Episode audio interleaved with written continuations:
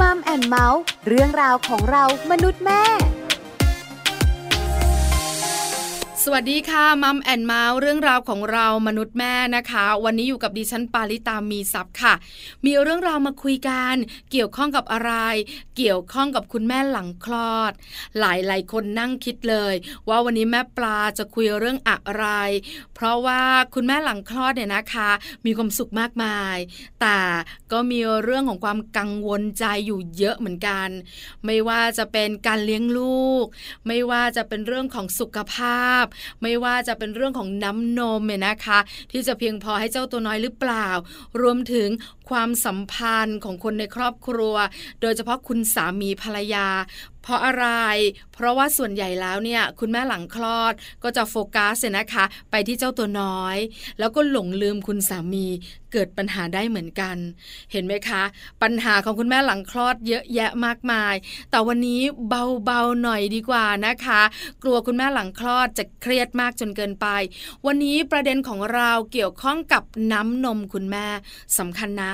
น้ำนมแม่มีประโยชน์มีสารอาหารที่สำคัญเยอะแยะมากมาย ต่อการเจริญเติบโตของเจ้าตัวน้อย เพราะฉะนั้นเนี่ยคุณหมอก็จะบอกคุณแม่ว่า ถ้าเป็นไปได้นะคุณแม่นะ ให้นมลูก 6 เดือนอย่างน้อย แต่ถ้ามากกว่านั้นจะดีมากๆเลย เพราะฉะนั้นคุณแม่แม่ก็จะรู้ล่ะ น้ำนมแม่มีประโยชน์นะ ก็ต้องให้ลูกกินนม ลูกจะได้แข็งแรงไม่ป่วยง่าย แต่ปัญหาของคุณแม่หลายท่านก็คือ น้ำนมมันน้อย ไม่เพียงพอ ที่สำคัญเนี่ยประเมินแล้ว จะไม่เพียงพอให้เจ้าตัวน้อยได้กินทำยังไงดี วันนี้มีหนึ่งคำแนะนำเกี่ยวข้อการเรียกน้ำนมคุณแม่ เรื่องของอาหารเรียกน้ำนม จะมีอะไรบ้างที่สำคัญเนี่ย เป็นเมนูที่กินยากหรือเปล่า หายากไหมแล้วราคาแพงหรือเปล่า วันนี้คุณแม่ๆจะได้รู้ทั้งหมดในช่วงของ Mom Story ค่ะช่วง Mom Story Mom Story วันนี้นะคะ มีแขกรับเชิญพิเศษค่ะ จะมาแนะนำเมนูอาหารเรียกน้ำนมคุณแม่ เพราะว่าปลาเองเนี่ยบอกไม่ได้จริง ๆ มีแต่ประสบการณ์แต่ไม่มีความรู้นะคะ เพราะฉะนั้นไม่กล้าบอกค่ะ แขกรับเชิญของเราวันนี้ก็คือ คุณสุจิตสาลีพานหรือว่าพี่ติ๋มนั่นเองค่ะ พี่ติ๋มเป็นที่ปรึกษาสำนักโภชนาการค่ะ ที่สำคัญพี่ติ๋มเคยดำรงตำแหน่งนักวิชาการสาธารณสุขทรงคุณวุฒิด้านโภชนาการกรมอนามัย พี่ติ๋มมีความรู้แน่นอน ความรู้เยอะด้วย แล้ววันนี้พี่ติ๋มจะมาแนะนำคุณแม่หลังคลอด ให้มีน้ำนมเยอะๆเพียงพอต่อความต้องการของเจ้าตัวน้อยค่ะ ตอนนี้พี่ติ๋มพร้อมจะพูดคุยกับพวกเราแล้วละค่ะ ไปขอความรู้พี่ติ๋มกันเลยค่ะ Mom Story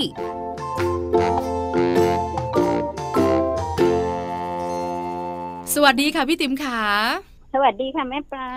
วันนี้ Mom and Mouth ขอความรู้พี่ติ๋มกันอีกแล้วนะคะ เกี่ยวข้องกับอาหารสำหรับคุณแม่ที่เพิ่งคลอด แล้วอยากจะมีน้ำนมเยอะๆ ปัญหาเนี่ยนะคะ เกิดขึ้นกับคุณแม่หลายท่านค่ะพี่ติ๋มไม่มีน้ำนม น้ำนมออกน้อยนะคะ อาจจะกังวลอาจจะเครียดพักผ่อนน้อย หรือกินอาหารไม่ถูกต้อง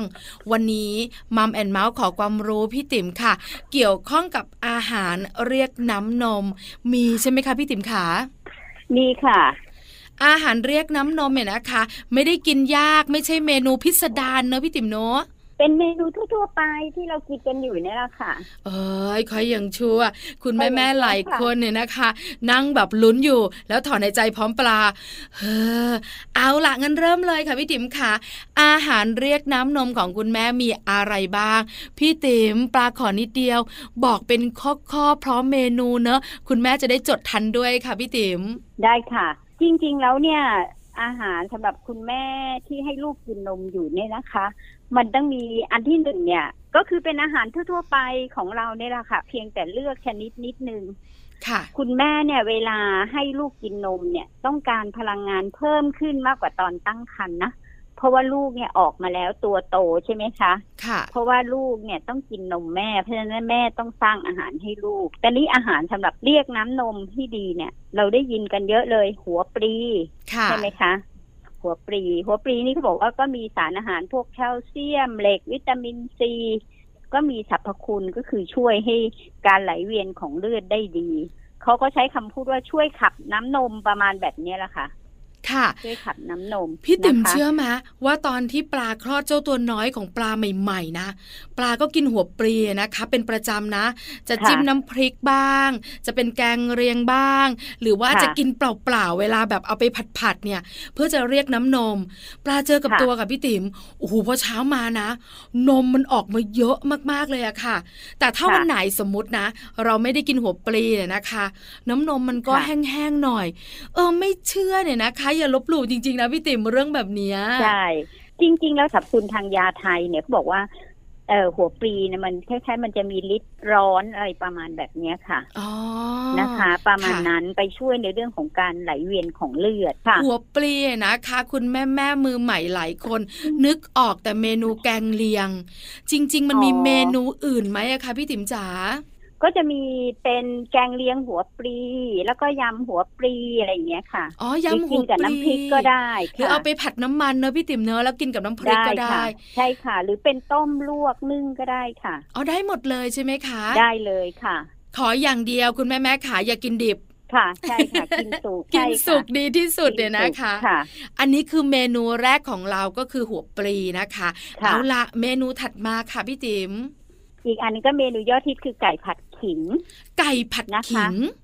ค่ะ หรือไม่ก็เป็นกระเพาะหมูผัดขิงก็ได้นะคะ ค่ะ เพราะเขาบอกขิงเนี่ยก็จะมีฤทธิ์ร้อนเหมือนกันคล้ายๆว่าช่วยเพิ่มการไหลเวียนของเลือด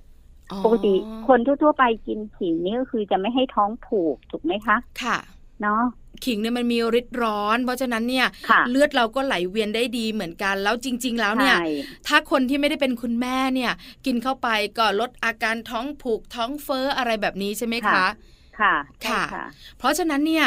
ขิงเนี่ยก็เป็นอีกหนึ่งเมนูหนึ่งอาหารที่คุณแม่เนี่ยถูกสามารถรับประทาคนวรได้ ใช่ค่ะ ถ้าเผื่อเราไม่ทำเป็นอาหารเขาก็อาจจะเป็นน้ำขิงต้มก็ได้เนาะต้มดื่มหลังจากที่เวลาให้ลูกกินนมเสร็จแล้วอะนะคะ ค่ะ พี่ติ๋มเดี๋ยวนะ เดี๋ยวนะ ขิงเนี่ย เวลาปลากินเนี่ยมันจะเผ็ดนิดๆแล้วมันก็จะแบบค่ะร้อนๆพอดื่มเข้าไปปุ๊บเนี่ยมันจะแบบร้อนที่คอเลยอะค่ะ แล้วมันจะส่งผลไหมเวลาลูกดื่มนมอะคะ ก็ไม่เป็นไรเพราะขิงมันมีประโยชน์ไงทำให้ลูกไม่ปวดท้องท้องไม่อืดด้วยถูกไหมคะ ถ้าเผื่อมันผ่านน้ำนมไปสรรพคุณทางยาเนาะแต่ถ้าเผื่อทางโภชนาการก็มีพวกวิตามินแร่ธาตุมีใยอาหารใดพวกเนี้ยแหละค่ะพวกผักที่เรากินทั้งหลายแหล่ไม่ว่าจะเป็น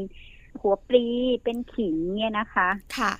เพราะฉะนั้นก็รับประทานได้ ได้ประโยชน์ทั้งคุณแม่ได้ประโยชน์ทั้งคุณลูกเนี่ยนะคะค่ะไก่ผัดใช่ค่ะขิงกระเพาะหมูผัดขิงเนี่ยนะคะค่ะถ้าคุณแม่บอกไม่ชอบเลยอะผัดผัดๆดื่มเป็นน้ำขิงก็ได้ ใส่น้ำตาลได้ไหมพี่ติ๋มก็ใส่ได้เล็กน้อย อย่าไปใส่เยอะนะคะอืมค่ะ เดี๋ยวมีน้ำตาลมากก็ไม่ดีอีกเนอะพี่ติ๋มเนอะใช่ค่ะ คุณแม่ยิ่งแบบว่าน้ำหนัก ยังเพิ่งเริ่มลงเองใช่ไหมคะให้ลูกกินนมใช่ไหมคะใช่ค่ะมันเผื่อน้ำตาลมันอาจจะได้เยอะเกินไป เพราะเราดื่มเป็นเครื่องดื่ม เพราะฉะนั้นใส่เล็กน้อย พอตัดทำให้รสชาติดีเท่านั้นนะคะนิดนึงค่ะ ไม่ให้ฝืดแล้วก็เฟื่อนจนเกินไปนะคะค่ะใช่ไหมใช่คะค่ะใช่ค่ะ นี่คืออาหารชนิดที่สองเลยนะคะ ก็คือขิงไปต่อเลยค่ะค่ะพี่ติ๋มคะต่อไปก็เป็นแกงเลียงค่ะ แกงเลียงเนี่ยเครื่องปรุงมันจะมีฤทธิ์ร้อนเนาะก็จะเป็นพวกหัวหอมพริกไทยใช่ไหมคะที่ใส่ไปค่ะนะคะ แล้วก็พวกเนี้ยมันจะมีฤทธิ์ร้อนก็คือช่วยในเรื่องของการขับน้ำนมเหมือนกัน นอกจากนี้ยังใส่ผักได้หลายชนิดเนาะผักตำลึงนะคะตำลึงบวบข้าวโพดอ่อนนะคะ ใส่ปลาใส่กุ้งแห้งฟักทองเนี่ยดีทั้งนั้นเลยฟักทองก็ ช่วยในเรื่องของการขับน้ำนมเหมือนกันนะคะอืมค่ะพี่ติ๋มขาแกงเลียงเนี่ยนะคะ ส่วนใหญ่ที่บ้านของปลาเนี่ย ใส่กะทิด้วย ไม่แน่ใจอ๋อเหมือนเหรอคะกันว่าพี่ติ๋มจะแนะนำแบบใส่กระทิหรือไม่ใส่กะทิอะคะ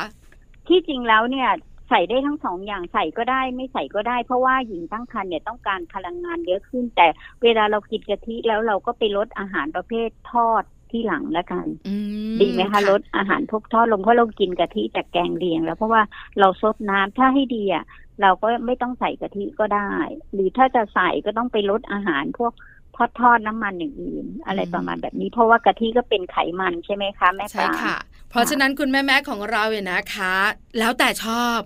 จะกินกะทิหรือไม่กินกะทิแต่ส่วนใหญ่ตามร้านอาหารค่ะเขาไม่ใส่กันเนอะพี่ติ๋มเนอะใช่ค่ะใช่ค่ะเพิ่งได้ยินนะเนี่ยใส่กะทิเนี่ยแม่ปลาแกงเลียงนะคะที่บ้านของปลายนะคะ คุณแม่ใส่กะทิแล้วก็ใช้ปลาทูค่ะพี่ติ๋มในการที่จะปรุงเนี่ยนะคะคราวนี้มันก็จะอืมข้นแล้วก็จะมีผักค่ะสารพัดสารพันหนึ่งในนั้นเนี่ยก็คือหัวปลีด้วย มีค่ะตำลึงหัวปลีข้าวโพดอ่อนบวบเนี่ยนะคะ แล้วก็มีฟักค่ะทอง มีหัวหอมเหมือนที่พี่ติ๋มบอก แล้วพอรับประทานเนี่ยคุณแม่ก็จะบอกว่า ไม่ต้องกินกับข้าวก็ได้ลูก หนูกินเป็นแบบว่าเป็นถ้วยๆแล้วกินเป็นแบบอ๋อเปล่าๆเลยก็ได้เลยอย่างเงี้ยใช่ค่ะ แต่ถ้าใส่กะทิแล้วกินเปล่าๆเนี่ย บางครั้งมันอาจจะมันเกินไปเนอะมันไขเกินมันไปอาจใช่จะเยค่ะอะ แต่ถ้าเผื่อกะทิข้นน้อยก็ไม่เป็นไรเนาะไม่เอาหัวกะทินะคะอ๋อก็ได้ค่ะ แต่ถ้าเป็นค่ะน้ำใสๆเนี่ย อันนี้ไม่ต้องห่วงมากนัก รับประทานค่ะได้ใช่ไหมคะ เพราะว่ามันทำให้เราเนี่ยเหมือนกับเวลาเราให้นมลูกเสร็จเราดื่มน้ำเนี่ยมันก็จะทำให้มีน้ำเยอะใช่ไหมคะ ก็ไปสร้างน้ำนมได้ด้วยไปกระตุ้นการสร้างน้ำนมค่ะ เมนูที่สามเนี่ยปลามั่นใจกับพี่ติ๋มแกงว่าบรรดาเลียงใช่แม่ๆเนี่ย ต้องได้รับประทาน เพราะว่าผู้เฒ่าผู้แก่หรือว่าบรรดาคุณตาคุณยายคุณย่าเนี่ยนะคะ จะต้องทำให้รับประทานแน่ๆ ค่ะ เป็นแกงเลียงหัวปลีก็ได้นะคะ แม่ปลา เอาหัวปลีมาแกงเลียงได้อ๋อสมมติค่ะที่บ้านเราอาจจะมีผักไม่เยอะนัก มีหัวปลีค่ะอยู่แล้ว เราก็แกงค่ะเลียงหัวปลีไปเลยก็ได้ค่ะอ๋อค่ะดีจังเลยค่ะสามเมนู พี่ติ๋มขาบอกเลยนะ ธรรมดาธรรมดา รับประทานง่ายทำเองใช่ได้ค่ะด้วยใช่ไหมคะ ใช่ค่ะ เมนูต่อมามีหรือเปล่าเอ่ยก็จะมีเขาบอกว่าเป็นแกงส้มมะรุม แกงส้มมะรุม ค่ะค่ะโอ้เขาบอกว่าคล้ายๆว่าเครื่องแกงของมะรุมที่เป็นแกงส้มเนี่ยมะรุมยังมีวิตามินซีสูง แต่นี่เครื่องแกงก็คงเหมือนกับเครื่องเทศทั่ว ๆ ไป ถ้าเผื่อเป็นสรรพคุณทางยาทางยาไทยก็คือเป็นริดร้อนก็อาจจะช่วยในเรื่องของการสร้างน้ำนมหรือว่าขับน้ำนมออกมานะคะค่ะ พี่ติ๋มขาตัวเครื่องแกงหรือว่าตัวมะรุมอะคะที่มีสรรพคุณขับน้ำนมอะคะพี่ติ๋ม ตัวมะรุมค่ะอ๋อตัวมะรุมด้วย แล้วก็เครื่องแกงด้วย เพราะว่ามันก็จะมีพวกหอมถูกไหมคะ ค่ะตะไคร้อะไรเงี้ยที่เป็นเครื่องปรุงของแกงส้มเนี่ยนะคะพริกหน่อยๆอะไรเงี้ยนะคะ ค่ะ แล้วก็ตัวมะรุมเองด้วยแกมีวิตามินซีเยอะอะนะคะ แล้วก็ส่งผ่านไปให้ลูกด้วยก็มีประโยชน์นะคะ ค่ะ พี่ติ๋มขาที่บ้านของปลาเอาอีกแล้วบ้านปลาอีกแล้วค่ะ เวลาค่ะแกงมารุมเนี่ย คุณแม่เนี่ยจะแกงทั้งเปลือก หมายถึงเราปอกอ๋อเปลือกเขียวๆออกใช่ไหมคะ แล้วเราก็ตัดค่ะเป็นท่อนๆ แล้วเราก็แกงเลย คราวนี้เนี่ยมันก็จะเป็นท่อนเวลารับประทานก็ต้องมีการขูดออกมา แต่บางที่เนี่ยที่ปลายเห็นเนี่ยนะคะเขาแกงเฉพาะเนื้อค่ะพี่ติ๋มอ๋อเอาเนื้อใช่ใช่ค่ะ ใช่ไหมคะคือมันอาจจะสะดวกในเรื่องของการกิน ก็คือบางทีกินได้หมดเลย ไม่ต้องมาคายกากออกอะไรเงี้ยค่ะ ได้ทั้งสองแบบนะคะ ได้ทั้งสองได้แบทั้งบสองแบบ ใช่ค่ะค่ะ แล้วสรรพคุณก็เหมือนกันใช่ไหมคะ เหมือนกันค่ะเหมือนกันค่ะอืมเหมือนกันค่ะเพราะว่าไอ้ส่วนที่เป็นเปลือกข้างนอกเรากินไม่ได้อยู่แล้ว ถูกไหมเราต้องคายออกมาอะไรอย่างใช่นี้แต่ถ้าค่ะเผื่อเราทำเฉพาะเนื้อในเราก็สามารถกินได้หมดเลย ถ้าเราไม่เจอเม็ดแข็งๆ ซึ่งสามารถเคี้ยวและกลืนได้อ๋อ สรรพคุณเหมือนกันใกล้เคียงกันค่ะค่ะได้ค่ะ เพราะฉะนั้นเนี่ยนะคะ หลาย ๆ บ้านที่ฟังเราอยู่ เวลาทำเมนูนะพี่ติ๋มเมนูค่ะเดียวกันนี่แหละแต่การทำอาจจะไม่เหมือนกัน เครื่องปรุงอะไรต่าง ๆ เนี่ยคล้ายกันแต่เวลาใส่เข้าไป หรือกรรมวิธีเนี่ยแตกต่างกัน บ้านปลาก็แบบค่ะหนึ่งหรือหลาย ๆ บ้านอาจจะเหมือนปลา แต่หลาย ๆ บ้านอาจจะเหมือนพี่ติ๋มก็คือค่ะแกงแต่เฉพาะเนื้อ เวลาตักมาค่ะรับประทานเนี่ยก็รับประทานได้เลย ไม่ต้องมาใช่ค่ะนั่งเอาช้อนขูดขูดขูดขูดขูดค่ะใช่ค่ะเชื่อไหมพี่ติ๋มตอนที่ปลายนะคะเพิ่งจะคลอดเนี่ย คุณแม่ก็ทำให้รับประทาน แล้วปลาก็จะหงุดหงิด ต้องมานั่งขูดขูดขูดอ๋อปลาเนี่ยรับประทานแต่น้ำอาจจะมีอ๋อคุณแม่หลาย ๆ คนเนี่ยนะคะ ไม่ชอบเนื้อมะรุม รู้สึกว่าเม็ดมันอ๋อแข็งแข็งๆรับประทานแต่อืมน้ำเนี่ย พอจะได้สรรพคุณที่จะช่วยบำรุงร่างกาย ขับน้ำนมบ้างไหมอะคะ ได้ค่ะได้เพราะว่าเครื่องแกงมันเป็นเครื่องเทศ เพราะฉะนั้นเนี่ยเขาก็จะได้สรรพคุณทางนี้แหละค่ะนะคะจากเครื่องเทศตรงนี้ค่ะ ค่ะนะคะคือเวลาค่ะมันปรุงเข้าไปแล้วใช้น้ำร้อนจัดการปรุงเป็นเครื่องแกงแล้วเนี่ยค่ะส่วนผสมทุกอย่างเนี่ยมันก็ผสมกันน้ำเนี่ย มันก็เลยมีสารอาหารอยู่ด้วยใช่ไหมคะ ถ้าเผื่อเรากินแต่น้ำก็ได้นะคะปกติในน้ำแกงเนี่ยมันก็จะมีส่วนประกอบของเครื่องแกงอยู่แล้วถูกไหมคะค่ะเพราะฉะนั้นเนี่ยถึงแม้เราไม่ได้ทานผักเนี่ย แต่เราทานพวกน้ำแกงซึ่งมันจะมีเครื่องเทศต่างๆนะคะ ที่เป็นผักอย่างเช่น ตะไคร้หอมแดงข่าใช่ไหมคะ ค่ะ ใส่ไปตำแล้วก็มีพริก พวกเนี้ยมันก็จะมีประโยชน์กับร่างกายอยู่แล้วนะคะ แล้วเราก็สามารถที่จะซดน้ำได้ ค่ะ แต่ให้ดีก็ลองหัดกินมะลุมซะหน่อยนึงแล้วจะติดใจนะคะ จริงๆแล้วนะคะ เมนูแกงส้มเนี่ยเขามักจะกินกับไข่เจียวนะคะ แม่ปลาแบบค่ะคล้ายๆว่า มันเข้ากันพอดีแล้วมันได้คุณค่าครบ เพราะว่าในกรณีแกงส้มเนี่ยบางทีปลามันจะน้อยไปนะคะ ถ้าเราใส่ปลาใส่กุ้งเนี่ยมันจะน้อยไป เพราะนั้นโปรตีนอาจจะไม่พอเขาบอกว่า ถ้าเป็นเมนูแกงส้มเนี่ยต้องกินกับไข่เจียวเลย มันก็จะแบบได้ครบพอดีคุณค่าทางโภชนาการ แล้วก็กินกับข้าวในมื้อนั้นนะคะค่ะ ที่สำคัญเนี่ยนะคะ แอบบอกคุณแม่ๆที่ไม่เคยรับประทานมะรุม เนื้อมะรุมไม่ขม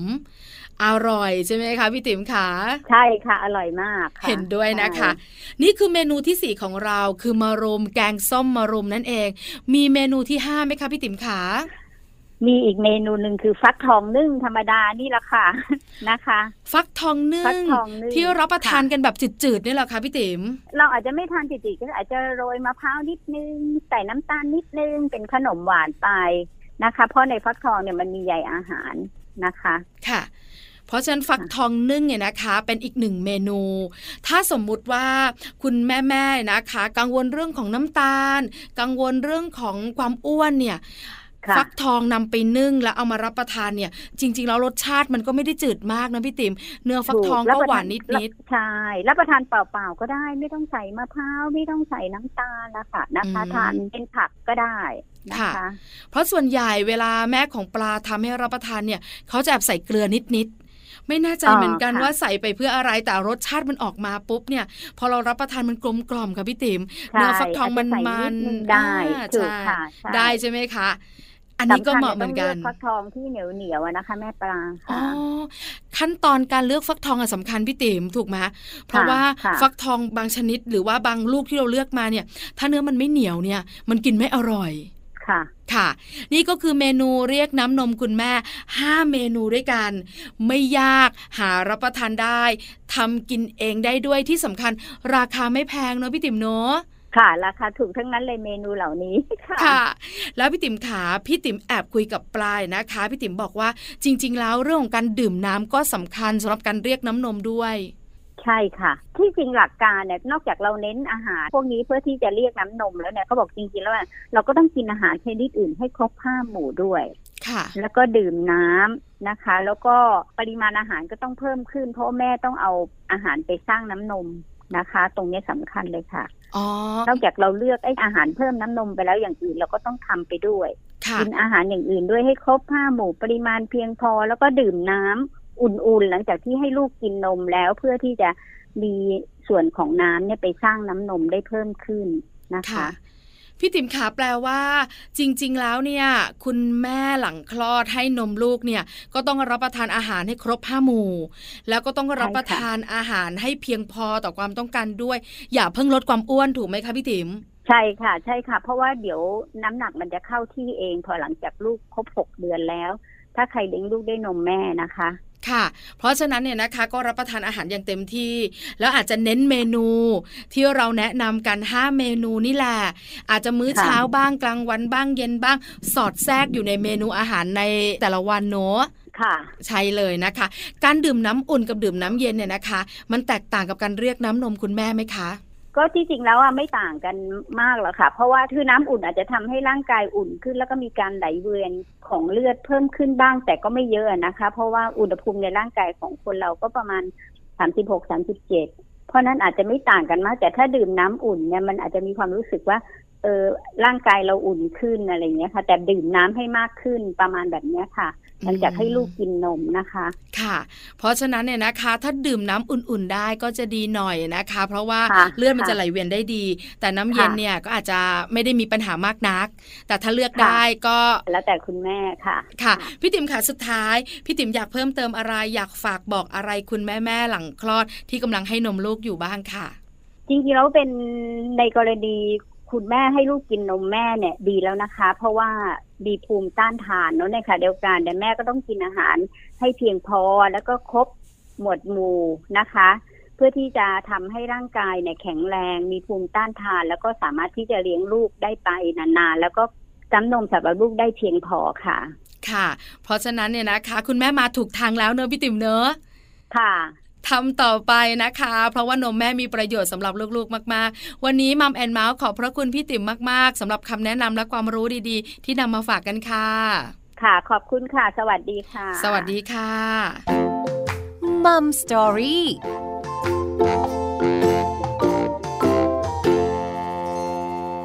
อบพระคุณนะคะพี่ติ๋มค่ะ คุณสุจิตสาลีพันธ์ที่ปรึกษาสำนักโภชนาการค่ะ แล้วพี่ติ๋มเคยดำรงตำแหน่ง นักวิชาการสาธารณสุขทรงคุณวุฒิด้านโภชนาการกรมอนามัยด้วย วันนี้พี่ติ๋มมาบอกข้อมูลเนี่ยนะคะ ชัดเจนมากๆ ที่สำคัญเนี่ยเมนูอาหารไม่ยากเลยใช่ไหมคะ เดี๋ยวแม่ปลาทวนให้อีกครั้งเผื่อคุณแม่ๆของเราจะจดไม่ทันค่ะ เมนูแรกก็คือหัวปลีนั่นเองหัวปลีนะคะนำมาแกงเลียงก็ได้นำมาลวกกินกับน้ำพริกก็ได้นะคะ หรือว่านึ่งหรือว่าต้มได้หมดเลยค่ะ เมนูที่สองก็คือ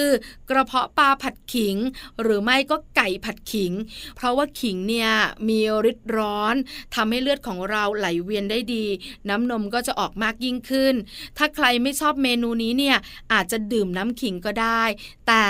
ใส่น้ำตาลได้นิดหน่อยนะคะ เดี๋ยวจะหวานเกินไปค่ะ เมนูที่ 3 ก็คือแกงเลียง แกงเลียงเนี่ยนะคะ มีผักเยอะมากๆค่ะ ไม่ว่าจะเป็นตำลึงข้าวโพดอ่อน หัวปลีฟักทองบวบแล้วก็จะมีปลายนะคะ เข้ามาเป็นส่วนผสมด้วย แล้วเครื่องแกงเลียงเนี่ยก็เป็นสรรพคุณทางยาทำให้น้ำนมไหลได้ดีค่ะ เมนูที่สี่ มารุม หลายๆ คนเนี่ยนะคะ ชอบรับประทาน คุณแม่ๆหลาย ๆ คนก็อาจจะไม่รู้จักมารุมเนี่ยนะคะนำมาแกงส้มอร่อยมากๆเลยค่ะสรรพคุณเรียกน้ำนมเนี่ยอยู่ที่ตัวมารุม เพราะฉะนั้นเนี่ยนอกเหนือจากรับประทานน้ำแกงแล้วเนี่ยนะคะ รับประทานเนื้อมารุมกันด้วยนะคะ เมนูสุดท้ายก็คือฟักทอง